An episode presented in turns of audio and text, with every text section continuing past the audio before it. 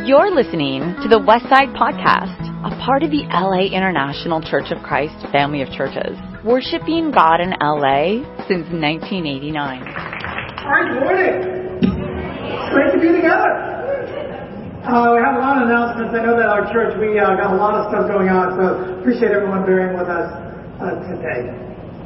You know, this morning uh, we're going to continue our series on the parables, and we've been doing that for the last couple months, and really trying to figure out how Jesus used the parable to explain some very complex things in very simple terms. So today we're going to continue in that today. But uh, happy Labor Day tomorrow! I don't know about you, really excited. It's been uh, really good.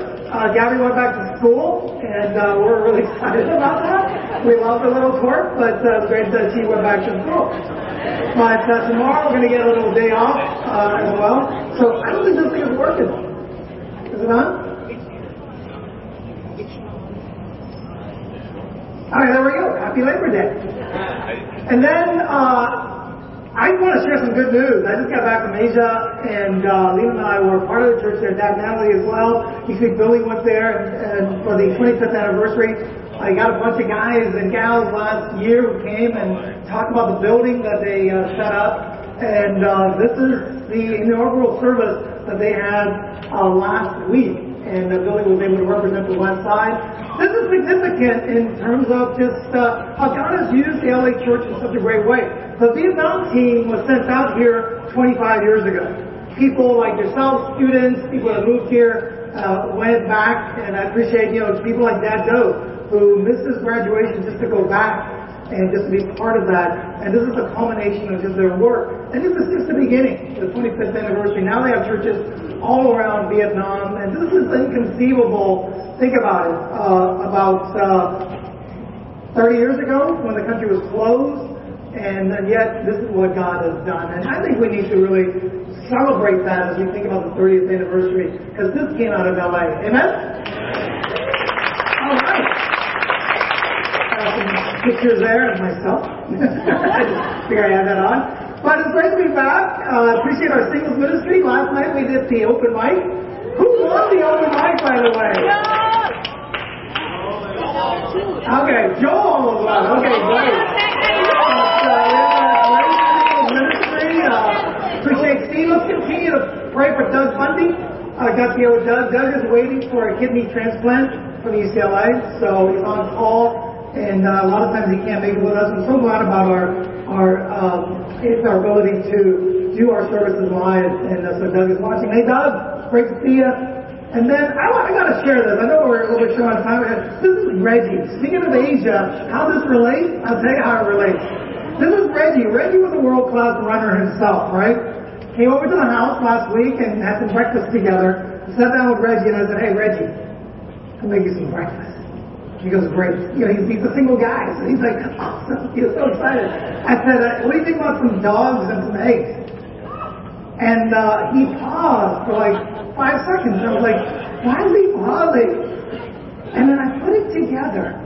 Because he thinks that I'm from Asia, that when I say dog, I meant dog.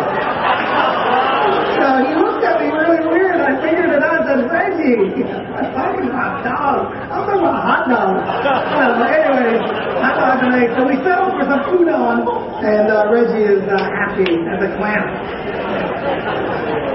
You know, I want to talk a little about Labor Day today, just tying our sermons about labor. Labor is an interesting thing.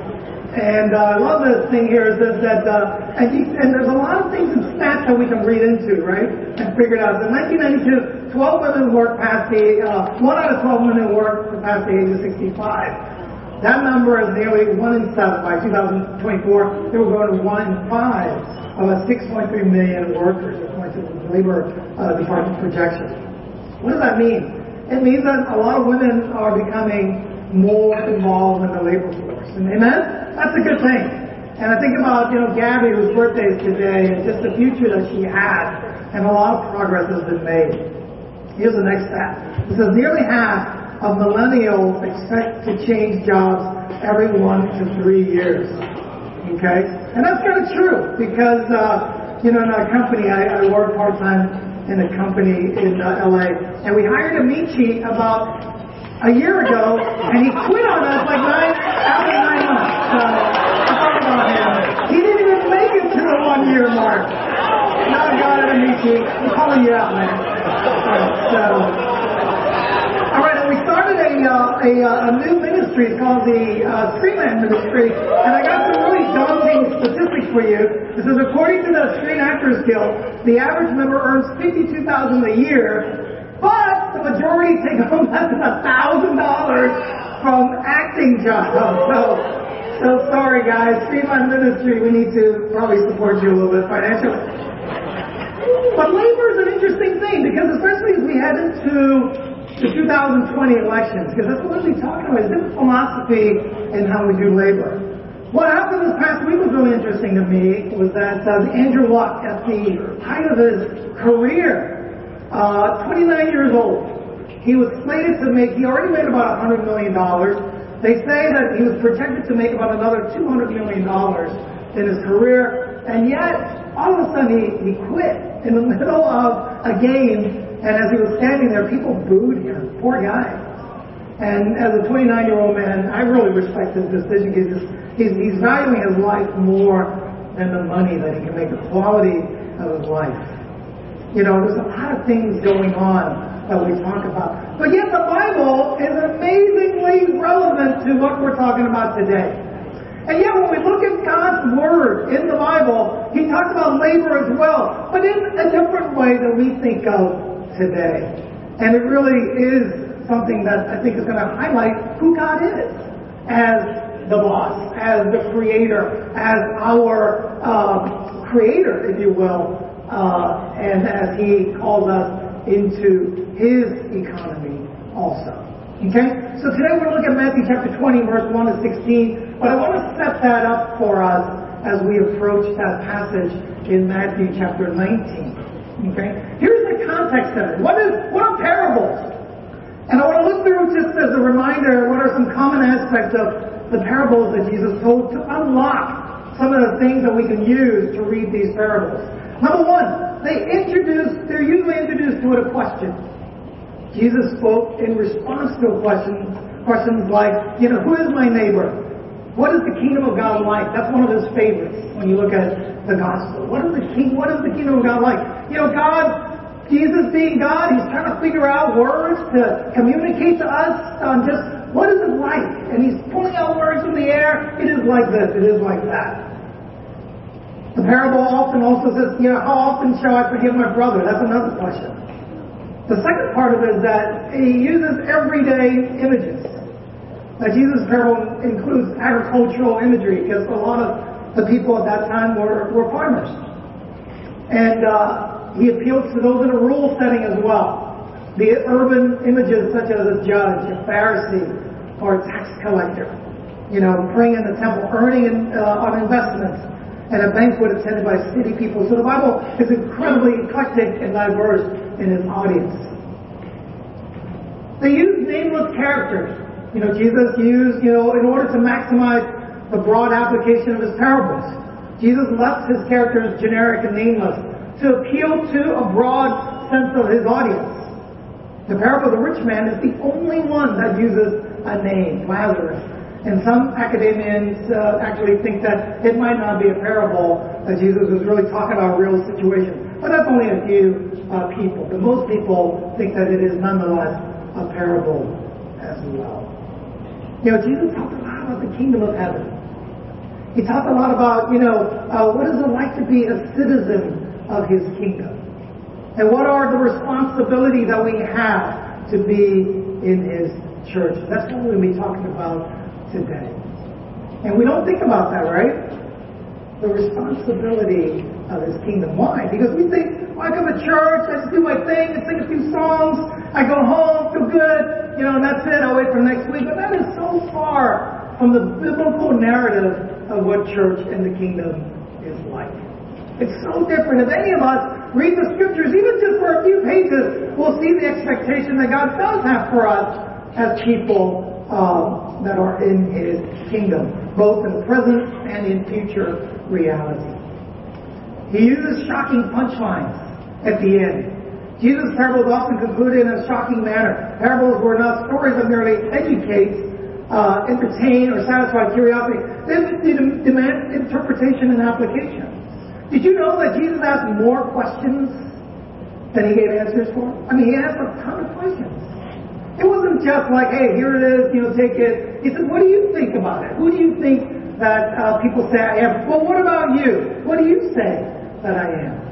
He calls us to really think about our faith. I think that's one of the most important aspects of our faith is thinking about His words. His listeners um, and, and uh, alter their course in life. You know, go and do like the Samaritan. The tax collectors went to his house justified rather than the Pharisees. So Jesus used his parables in a very effective way. Today we're going to look at the parable of the workers. But yet, this too, you're going to see many elements of what we just talked about in terms of how Jesus used uh, the parables and how it came about. It started in uh, the time of our lesson today, is this life in his kingdom. It started in Matthew chapter 19. And Jesus says this. Some of the Pharisees came to him and tested him and they asked, Is it lawful for a man to divorce his wife for any and every reason?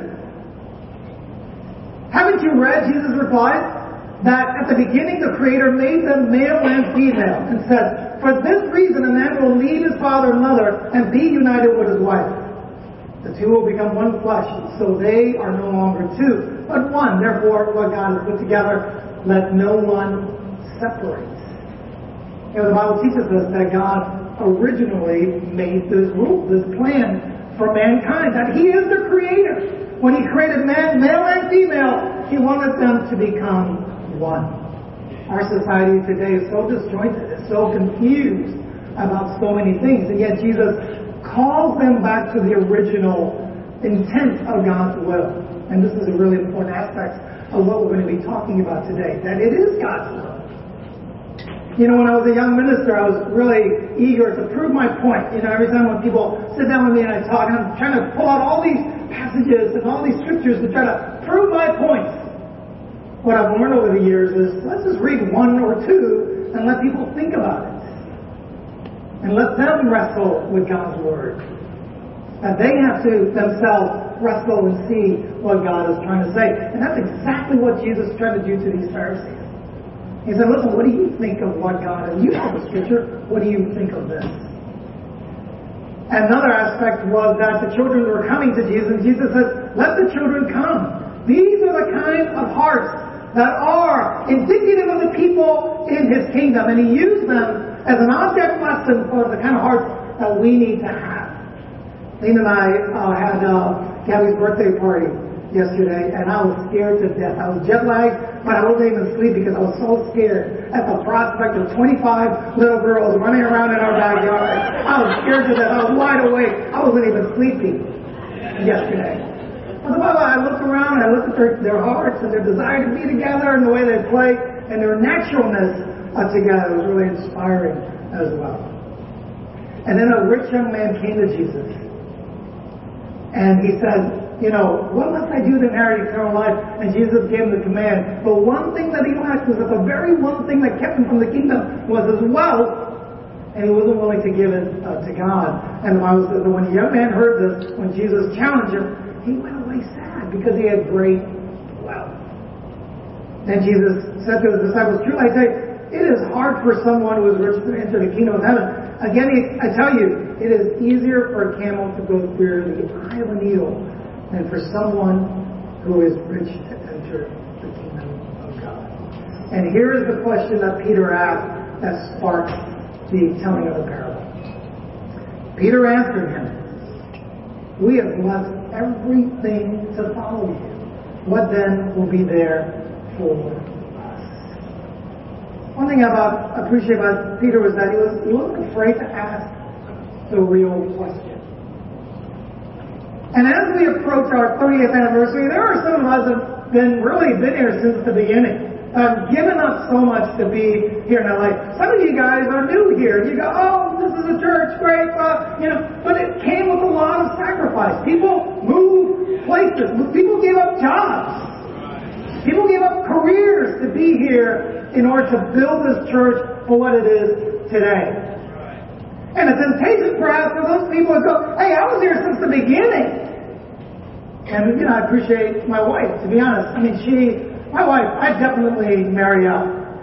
You know, my life was, uh, got accepted to the Ivy League school, decided to stay in California, went to UC Berkeley instead. When the church got started here, she was the second wave, came back to LA to help run uh, the, the youth ministry. She drove 30, 40 miles a day just to, to be with the kids. And, you know, sorry, UCLA, lowered herself. No, I'm just kidding. Yeah, but that's the move. I'm just kidding. Chill out. I'm jet lagged. But you know, it, it, it took a lot of sacrifices for a lot of people to really build this ministry to where it is today. And the temptation perhaps for those people is to remember all those things that they gave up, just like Peter. And they're like, you know what? We've given up everything that we have. And so, as, as in so many scriptures and so many circumstances in the Bible, he didn't really get the answer that he expected. And Jesus said, listen, you're going to receive a hundred times as much. Don't worry about that. But he went on to tell a story about what the nature of the kingdom is like. And what it is like till today. Number one, and what we're going to learn about God in the story is that He is the founder, He is the CEO, and the King of His kingdom. The rules that we live by. We didn't just get together as a church and go, hey, this would be neat. This would be great. Let's formulate this. We didn't do that. We try our very, very best to try to go back to Scripture. And what is the mark of a true church? It's not perfection by any stretch of the imagination. It is the willingness and the attitude to look at Scripture and go, we're not that. Let's figure out how we can be what God calls us to be. Amen. Now, don't get me wrong. I think God gives us a lot of latitude on differences of opinion. What songs to sing, where to meet, what to do, and each different culture has its different nuances. And praise be to God that He allows us to do that. But the heart of it, as He says, is what? To be like a little child. To be willing to grow, to be willing to change, and to be willing to accept that God is the founder, the CEO, and the King of our lives. Amen? So we're going to jump into the parable right now. In Matthew chapter 20, verse 1, it says, For the kingdom of heaven is like a landowner. He is the CEO, the king, the boss of our church.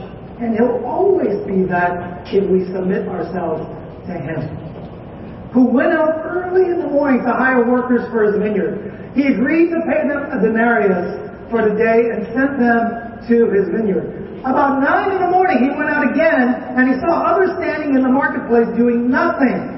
He told them, You also go and work in my vineyard, and I will pay you whatever is right. God is a righteous dude. That, that's the word. In Greek, the dikaios, it means righteous. God is righteous. And what he does to us and what he teaches us is righteous. I always ask people this. I always ask, you know, when I meet people and I go, hey, listen, you know, how, how's your relationship with God? And inevitably people will say, oh, it's, it's all right. You know, it, it could be better. You know, I, I think I'm okay. I go to church every once in a while and, you know, I'm okay. I believe in God. And my second, I always follow up, you know, with this is, well, what do you think about what God thinks of you? See, there's a second part of any relationship. When I was a young married, when people asked me, you know, it's like, hey, how's your marriage? And I would always answer, great. Years gone by, I don't answer that anymore. I said, ask my wife what she thinks. Right? Because there's two parts to the relationship. And here the Bible teaches us that the owner of the vineyard, the CEO, the king, he says, listen, I am going to hire you and I'm going to pay you what is right. I've determined what is right. I am the landowner here, and if you want to come and work for me, this is what I set out for you. This is really an important part because if we say that we're Christians, and yet we're really not that involved in our relationship with God's Word, what does that tell you about our relationship with God? Right? And I really do feel like, you know, what Troy said earlier, that religion has gone down. No wonder it's gone down because it's ineffective. Religion is just a belief without really a faith in it to really go after what God says. Of course people don't find that attractive. Why would we? The Bible actually says that it's a form of godliness, but denying its power.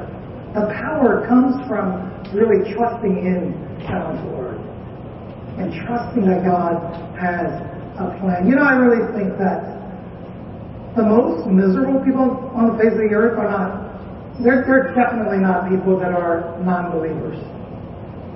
And for sure, I know there's not people that are really close with God, not perfect, but we wrestle in their relationship with God. I really think that the most miserable people on earth are religious people. They, they, they have one foot here, they have one foot there. They're kind of, they don't know what to do. You know, they, they, they love the world, but they have to kind of do this. So our hearts are torn when we're like that. Right? It is awesome that God is the king, the CEO, and the creator, because he knows how we need to live our lives. Amen? So let's really trust in that. I want to talk a little bit about covenants, because we don't talk about that in church today. A lot of times we come to church and we want a good church experience. We want a worship experience. We want to feel good about things. And that's good because a lot of Christianity is about emotions and our feelings. Read the book of Psalms and how much feelings and emotions are laid out. But at the same time, it's not just that. And now this is from a, a book that I was reading. It says, the idea of the covenant is fundamental to the Bible story. At its most basic, covenant presents God's desire to enter into a relationship with men and women created in His image. This is reflected in the repeated covenant refrain, I will be your God and you will be my people. Covenant is all about relationship between the Creator and His creation. The idea may seem simple, however, the implications of the covenant and covenant relationship between God and humankind are vast. We are in a covenant relationship with God. It's done. You know, I do want to welcome back a very special couple with us today and that's uh, Tiara and Jericho. They got married two weeks ago. Let me get them to stand on those now. All right. They entered into a covenant relationship two weeks ago. And there's a specialness about that. They belong to each other. It's unequivocal. It's not like loosey-goosey. Oh, I'll see you when I want to. I'll, I'll come home when I feel like it. It's not like that. You're trying to figure it out. It's the same way with God. Amen? Point number two. He's always hiring. God is a good boss. He's like always hiring. He, he gets up early in the morning, six o'clock. You know, just like my company. You know, people quit on me all the time, so I'm always hiring. He's, he's, he's hiring people. You know, six, six in the morning. That's when the, the day begins. And then nine o'clock, he goes out. He goes, "What are you guys doing? How come you're not working? Come work my vineyard." He went out again about noon. And about three in the afternoon, and he did the same thing. About five in the afternoon, he went out and he found still others standing around. He asked them, why have you been standing here all day doing nothing? Because no one is hired us, they answered. He said to them, you also go and work in my vineyard. I appreciate God. It's heartbreaking, isn't it? When we go out to Home Depot or some places, people standing in the corner, they're grown men looking for work. And I, when I see that, it's, it's heartbreaking. But at the same time, I really feel a sense of admiration as well. That these people were willing to go out and stand out there and wait around for someone just to pick them up and just to work for a few hours, just for a few days perhaps, and just to get enough money to take care of their family. These are the people that no one, in a sense, wants. These are the outcasts of the society, and that's exactly who God has gone after. I appreciate that about Christianity. I appreciate that about our God. That no one was willing to hire these people, but God was. And this is a statement to Peter that just because you were at the beginning, which is great, it doesn't mean that you are the end, Peter. And I'm always hiring, I'm always looking for people to be in my kingdom. And so many of us today, as well as we think about it, we were unemployed, right? We were the outcasts as we look at our lives. And we were the people that were picked last in high school for the sports. We were the people that God looked at and says, I want you to be in my vineyard. Amen? When the evening came, here's where the problem begins. The owner of the vineyard said to his foreman, Call the workers and pay them their wages, beginning with the last ones hired and going to the first. The workers were hired about five in the afternoon came, and each received the same pay. Let me ask you, what do you think is going to be next? How do you think that they, these guys were fired up, right? I work at 5 o'clock. I get off at 6, and I get a full day's work. I appreciate my daughter. This is such a millennial thing, right? Elizabeth got a job with Dun Bradstreet.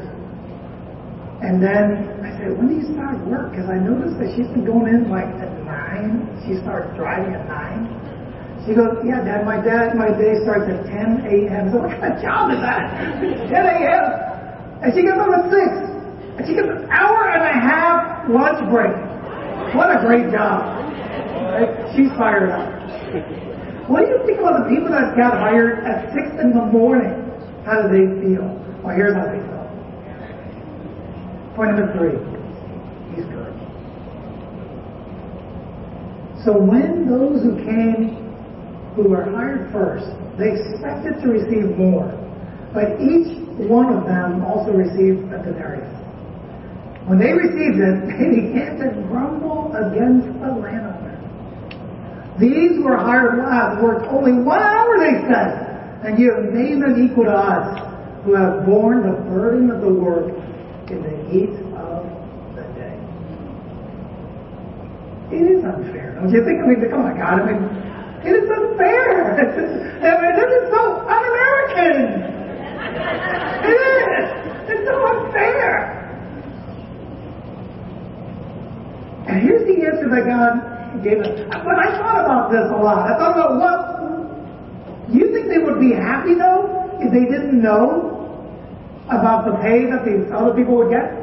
They only had a hard time. Why? Because they knew that these people were getting paid the same. If they didn't know that, they would have been just as happy as the day began as they collected. And that is the point in some ways of our story. We compare ourselves to other people, and that's how we get in trouble. Yeah. And I think that that's why I think a lot of people have such struggles these days in, in this generation. Because there are more opportunities to compare than ever. Right? With Facebook, with social media, we see different people's lives and we compare ourselves, and there's a sadness that descends on our soul thinking that we're missing out on something. And here's the lesson that God wants us to learn as we close on this. And it puts everything together. But the owner answered one of them, I am not being unfair to you, friend. Didn't you agree to work for a denarius? Take your pay and go. I want to give the one who was hired last the same as I gave you. Don't I have the right to do what I want with my own money? Or are you envious because I am generous? So the last will be first and the first will be. I must agree with you that it does seem unfair. And in the world's eyes, this is ridiculous. Having the same pay for people that work one hour versus the whole day. But that's the nature of our God. We can either look at him and feel angry at him for what he does, or we can look at him and go, what a good God that we have. You know that word friend? It's a good word. It is not the same word as when Jesus used in John 15. That word of friend is phileos, which means that's where we get the word Philadelphia from. It means a close partnership, friendship with one with, with, with someone. This one, this friend here is more in terms of just an associate. Just an associate. Which friend do we want to be to God? Just a casual observer to God or a phileo friend to God who shares in his heart as well? I want to read this And uh, as we close on out, in Philippians chapter 2, let me take my notes out. You don't have to turn there, but just listen. Thank you. And Paul talks about what the kingdom of God is like. And he writes to these people in Philippi. He therefore, if he has any encouragement from being united with Christ, if any comfort from his love, if any, com- if any common sharing in the Spirit, if any tenderness and compassion, then make my joy complete by being like-minded. Having the same love, being one in spirit and one in mind. Do nothing out of selfish ambition or vain conceit.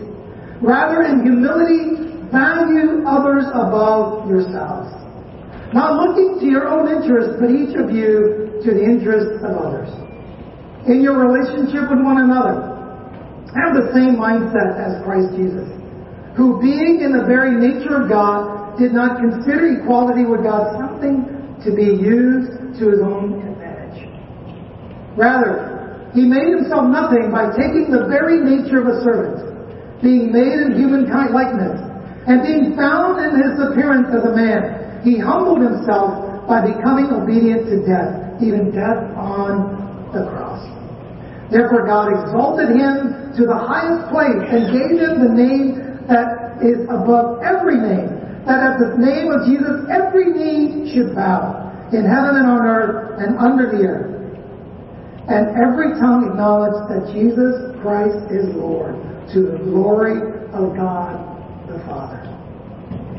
Therefore, my dear friends, as you have always obeyed, not only in my presence, but now how much more in my absence, to continue to work your salvation with fear and trembling.